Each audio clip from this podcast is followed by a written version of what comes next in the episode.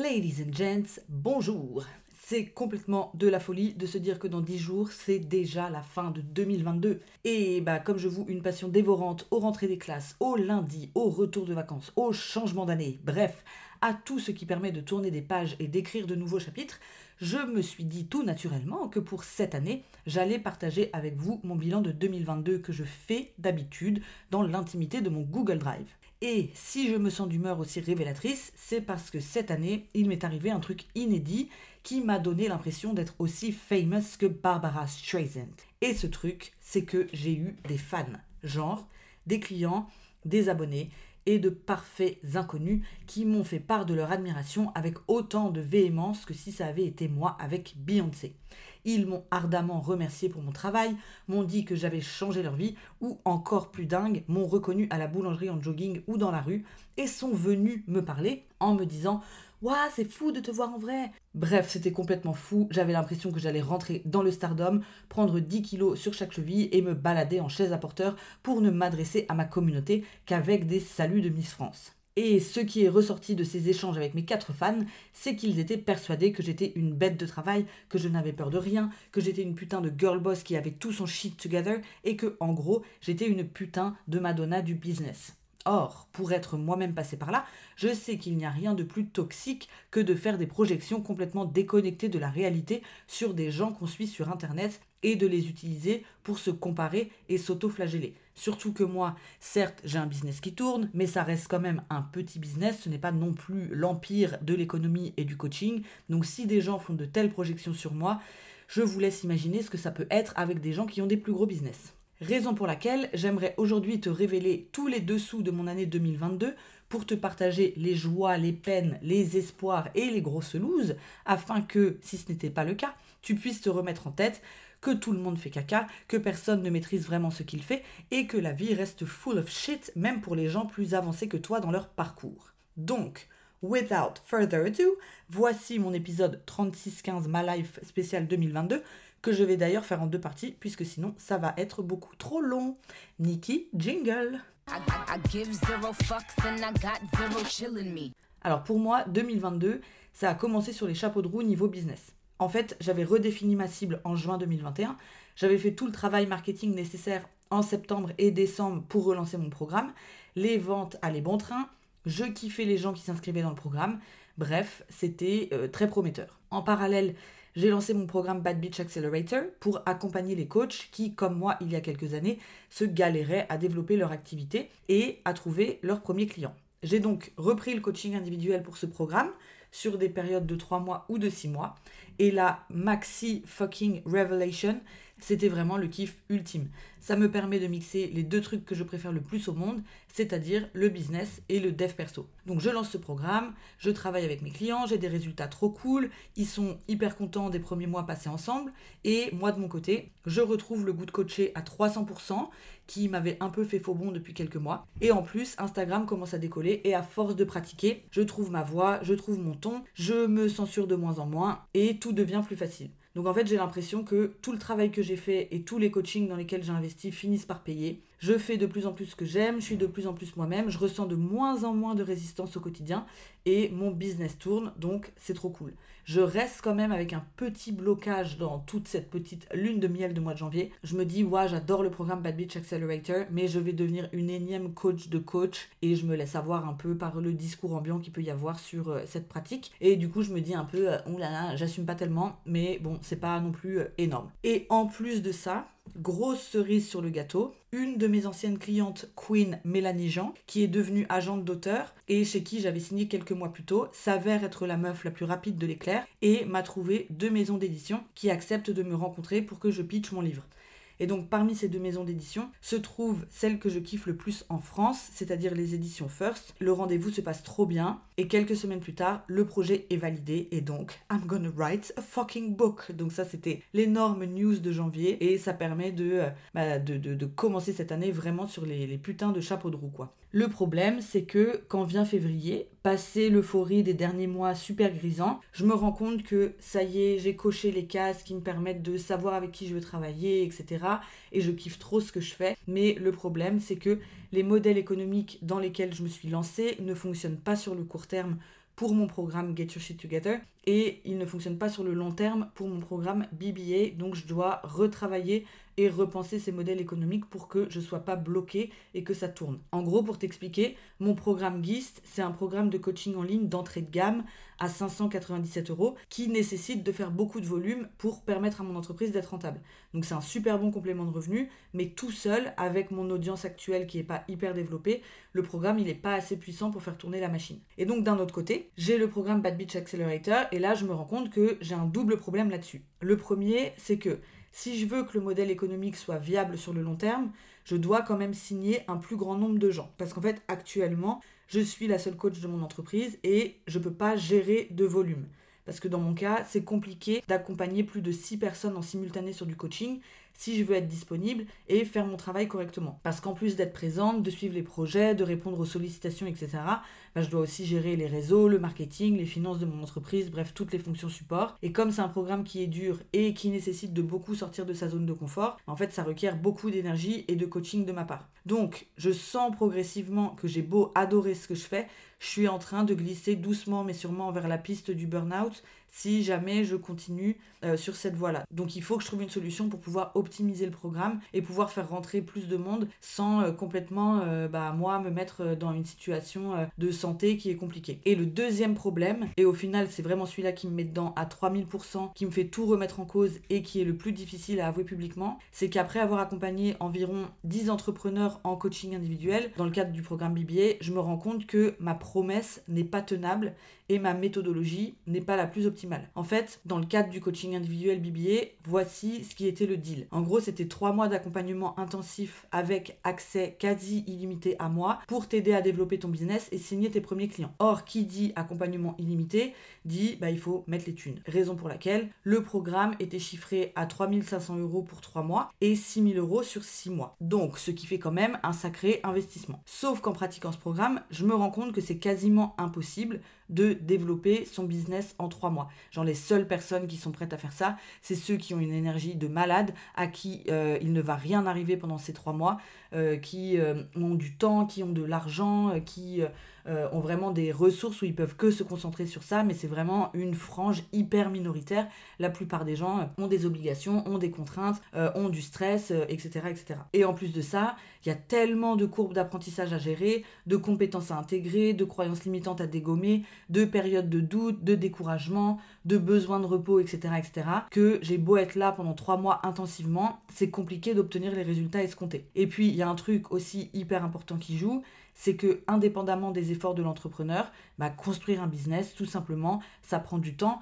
Développer son audience, ça se fait pas du jour au lendemain, même si tu suis toutes les bonnes pratiques. Ça requiert du travail, de la régularité, de l'investissement sur la durée. Trouver ton client idéal, c'est un processus de longue haleine qui nécessite de faire beaucoup de recherches, de tests, de se prendre pas mal de portes et d'être patient. Tout comme bah, trouver sa marque de fabrique personnelle et ce qui fait sa singularité, ça se fait en pratiquant, en se plantant, en testant plein de trucs. Donc en fait, face à ça, il se passe deux choses. Premièrement, j'accompagne les gens beaucoup plus longtemps que prévu parce que j'ai à cœur de craquer le code pour chacun d'entre eux et qu'ils aient un retour sur investissement. Et deuxièmement, moi je me tape une grosse crise existentielle parce que j'ai pas le recul nécessaire à l'époque et je me dis que je dois être une coach nulle si j'arrive pas à régler les problèmes des gens en trois mois ou en six mois. Donc à ce moment-là, j'avais des vacances de prévu, je pars au Costa Rica fin février pour faire un break. Et plus je débranche mon cerveau, plus je sens que oh, j'ai un vrai problème de fond avec le coaching, qu'il y a un truc que je comprends plus du tout, c'est l'espèce de chaos dans ma tête mais je sais pas l'expliquer, j'arrive plus à me positionner, euh, bref c'est un peu le bordel, mais bon je profite de mes vacances et puis euh, je me dis que on verra ce qui se passera quand je reviendrai en mars. Donc là le mois de mars arrive, je reviens du Costa Rica réénergisé comme jamais, énergiquement, physiquement,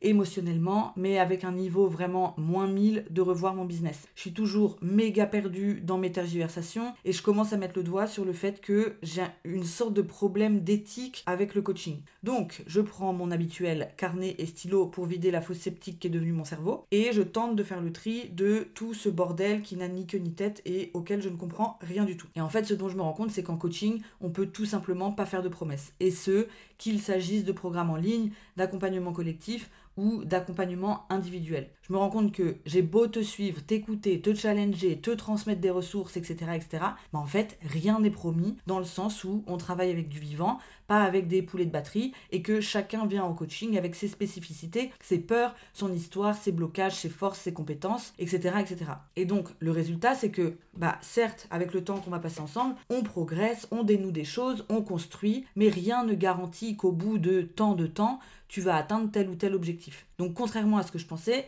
c'est pas être une mauvaise coach que de ne pas pouvoir garantir à quelqu'un qu'il va trouver sa voie en trois mois, qu'il va signer son premier client au bout de 10 séances, et euh, c'est pas non plus être mauvais coach que de dire bah en fait là je sais pas, je n'ai pas de réponse. C'est juste être réaliste, lucide et honnête. Tout le monde ne peut pas réagir de la même manière à un coaching et tous les accompagnements ne deviendront pas des success stories. Et ça pour moi c'est un énorme déclic, mais du coup ça me crée quand même une sorte de conflit parce que je me dis bah putain quand les gens investissent de telles sommes ils veulent absolument des résultats, mais le truc c'est que bah, selon les circonstances qui sont vraiment multiples, on peut pas avoir les mêmes résultats pour tout le monde, peu importe l'investissement de départ. Donc moi j'ai un peu cette révélation, mais le problème c'est que la majorité des gens qui travaillent dans le monde du coaching ne mettent que ça en avant. Ce qui d'un côté est normal, je veux pas du tout dire le contraire, puisque c'est ce qui te permet de vendre et que sans vendre, il bah, n'y a pas de coaching et il n'y a pas d'entreprise, mais ce n'est pas la réalité. Raison pour laquelle le mois de mars, ça a vraiment été pour moi un gros, gros travail de déconstruction personnelle de ce qu'était mon métier, de mise à plat de ce en quoi je croyais,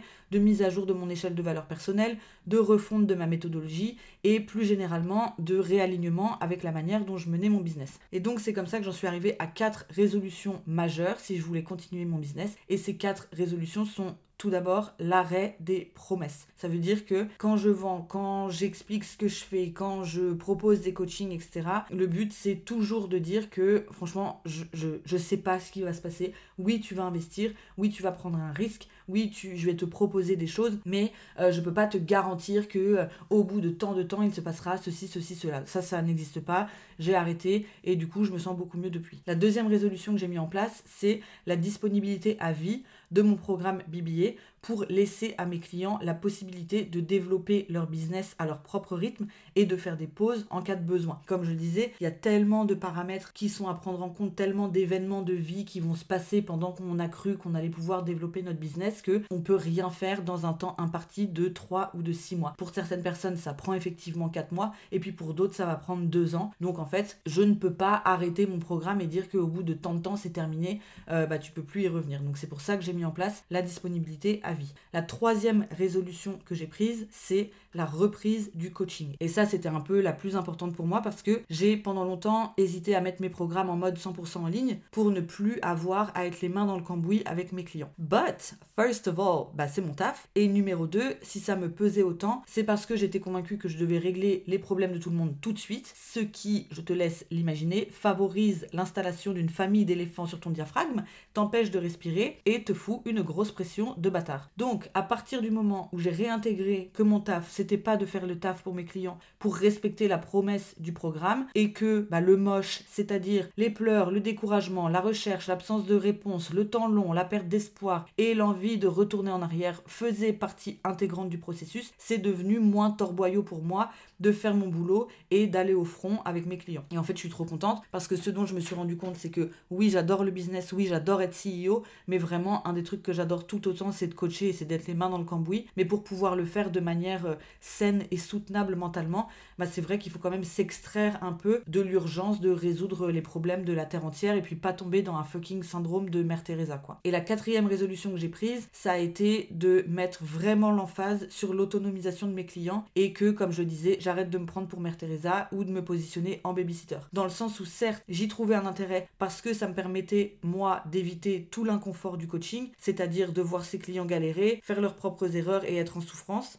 mais ça ne fait pas évoluer mes clients et ça les prive d'étapes hyper importantes de développement personnel. Donc en fait, ce qu'il a fallu que je fasse, c'est que j'apprenne à accueillir et gérer la souffrance des clients et les moments de bad parce que ça fait partie du processus au lieu de vouloir absolument tout de suite les effacer et dire non, ne t'inquiète pas, je vais te sauver et tout le temps que tu vas passer avec moi, ça va être du temps de petites paillettes et de petites marguerites et de petites fleurs. J'ai vraiment dû changer ma posture de fond en comble et faire un gros travail de transformation de croyance pour intégrer cette partie dégueulasse du processus dans le coaching et au lieu de moi donner la solution à mes clients, leur apprendre à bah, les trouver par eux-mêmes et puis apprendre à gérer leurs émotions aussi pour que quand ils sont tout seuls, une fois que le coaching est terminé, bah, ils puissent vivre tout ça sans avoir besoin d'être en mode SOS Charlotte quoi. Donc en gros, ça a été un mois de grosse remise en question où j'ai dû regarder en face tout le caca, toutes mes erreurs, toutes mes lacunes, tout ce que j'avais à apprendre, tous les trucs dont j'étais pas fière et qui me rendaient vraiment vulnérable. Donc c'était pas le mois le plus agréable, mais en tout cas, je pense que c'était celui qui était le plus nécessaire et euh, sur lequel s'est vraiment fondée toute la suite de mon année qui euh, bah, était beaucoup plus successful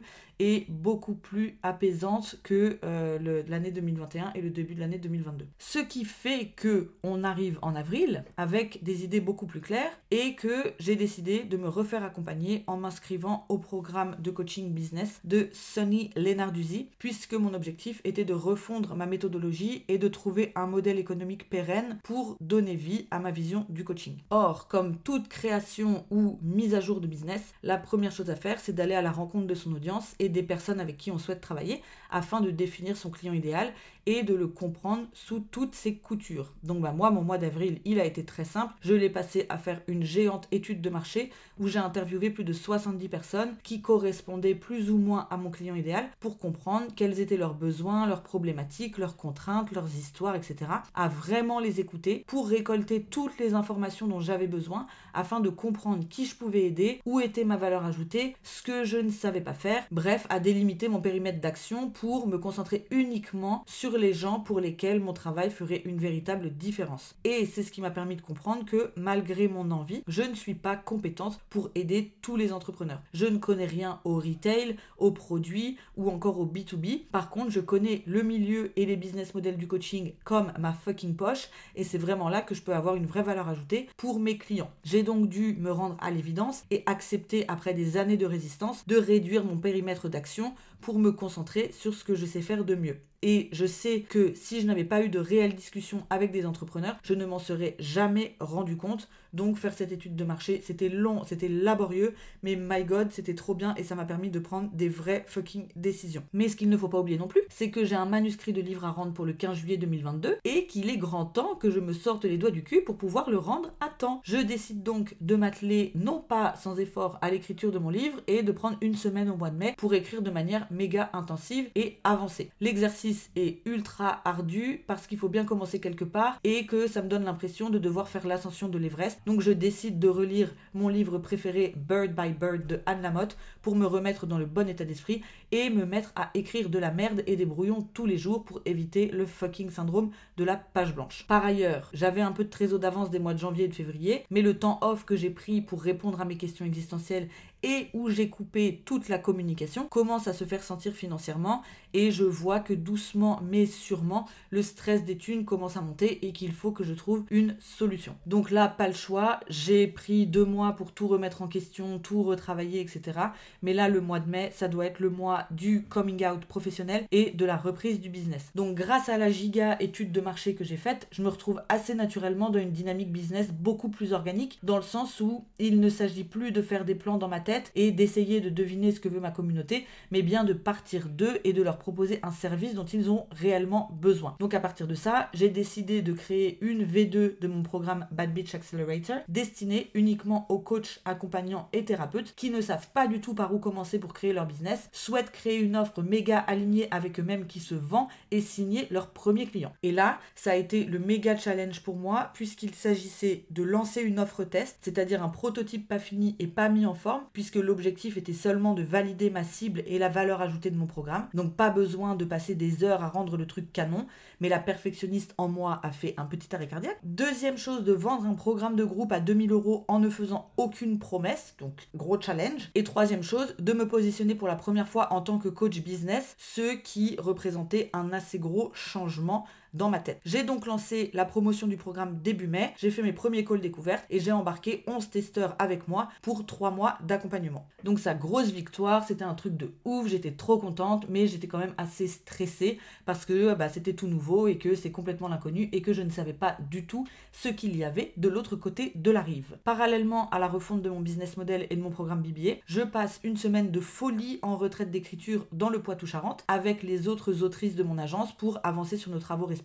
Et moi qui pensais être devenue une vieille acariâtre recluse, je me rends compte que finalement la vie en communauté m'avait méga manqué et que j'étais encore complètement apte à vivre en groupe. Donc ça c'était aussi très cool de revalider ça personnellement. Et cerise sur le gâteau du mois de mai, je découvre en rentrant de mon cours de tennis le 17 mai 2022 que je suis enceinte. C'est donc ambiance mi-grand bonheur, mi-grande panique, puisque ça signifie que l'écriture de mon livre et mon nouveau coaching allaient donc tomber en plein pendant le premier trimestre du vomi et de la fatigue intersidérale. Mais je décide de ne pas trop faire de plans sur la comète et d'attendre de voir comment ça se passe au lieu de me mettre la rate au courbouillon avant que les choses ne se passent. Et là, je peux vous dire que j'ai bien changé et que Charlotte de 2015 hallucinerait de me voir dans un tel calme olympien. Ce qui fait qu'on arrive à la dernière semaine de mai. J'ai décidé de m'isoler pendant une semaine à Rennes pour écrire et commencer ma première semaine de coaching. Sauf que je passe la semaine avec des nausées intergalactiques et une fatigue de gueux à ne même pas pouvoir rester plus de 4 secondes au supermarché, tellement que la simple vue des soupes de poisson ou paquets de saucissons Justin Bridou me donne la gerbe. J'ai l'impression que je vais m'évanouir à chaque fois que je suis debout. Je ne réussis à écrire que 4 lignes de mon manuscrit. Je remercie le Seigneur d'avoir lancé un coaching de groupe, ce qui fait que je n'ai à assurer que deux sessions dans la semaine et je passe le reste du temps à comater devant Selling Sunset en mangeant des glaces à l'eau au citron vert et au gingembre et du poisson pané de chez Picard. Mon père, cette bonne âme, vient me rendre visite à Rennes au bout de 4 jours d'agonie pour me faire des courses et me faire à manger et miracle des dieux, je revis après un jour de tomate mozza, de purée maison et de jambon, moi qui pensais que j'allais passer le reste de l'année à ne faire qu'un avec tous les canapés qui se présentaient devant moi. On arrive donc au mois de juin, j'ai repris des forces, les nausées sont parties, mais avec l'énergie de moule que j'ai, je sais que ça ne sert à rien de multiplier les objectifs. Le coaching BBA avec mes 11 testeuses a commencé et là encore, c'est la révélation intersidérale. Je n'ai jamais autant été dans ma zone de génie. J'ai l'impression de ne pas travailler, je n'ai aucune résistance à coacher. Le groupe est génial et tout le monde kiffe trop l'accompagnement. Donc je décide de me concentrer sur l'essentiel sans en faire des tonnes. Je continue mon coaching de groupe, je continue l'écriture de mon manuscrit de la manière la plus simple possible tout en faisant des siestes de 3 heures tous les après-midi. J'ai pas d'énergie, donc en fait, le seul truc c'est qu'il faut que j'avance avec ce que j'ai et j'ai pas de temps à perdre à me poser 47 000 questions philosophiques. Et c'est encore là que j'ai un déclic intersidéral. Je me rends compte que quand je débranche mon cerveau et que je laisse le naturel opérer sans chercher constamment à faire mieux ou à tout contrôler, les résultats sont oufissime. Mes clients bibillés sont trop contents, je suis en roue libre sur l'écriture du livre, mais du coup ça fonctionne hyper bien. Comme si plus j'étais fatiguée, plus je lâchais prise, plus je m'autorisais à faire les choses simplement et plus ça fonctionnait. C'est donc dans cette ambiance que je fête mes 31 ans à cette même période, en sentant des transitions, des changements, des fins de cycle de tous côtés, et j'ai l'impression de me débarrasser définitivement de mes vieilles fucking peurs et mécanismes de protection qui me collaient comme une vieille odeur de frites du McDo depuis le CE1. Je vais m'arrêter là pour aujourd'hui. J'espère que d'une manière ou d'une autre, ça t'aura aidé ou ça t'aura donné des clés pour ton propre parcours. La suite arrive la semaine prochaine, donc si tu as été très courageux et que ça t'a plu, il y en aura plus mardi prochain. Et puis en attendant, bah, si toi aussi tu veux bosser sur tes croyances limitantes, sur le fait de t'assumer, sur le fait d'arrêter de t'auto-censurer et développer le projet qui te fait fucking kiffer, n'hésite pas à aller t'inscrire à ma masterclass Comment retrouver le mojo quand t'arrives pas à passer à l'action pour créer le projet de tes rêves. Elle est toujours disponible à la demande dans la barre d'infos et j'espère que ça te plaira. Eh bien écoute, je me tais puisque ça fait 307 ans que je parle. Je te fais des gros bisous, je te souhaite une très bonne semaine et see you mardi prochain. Salut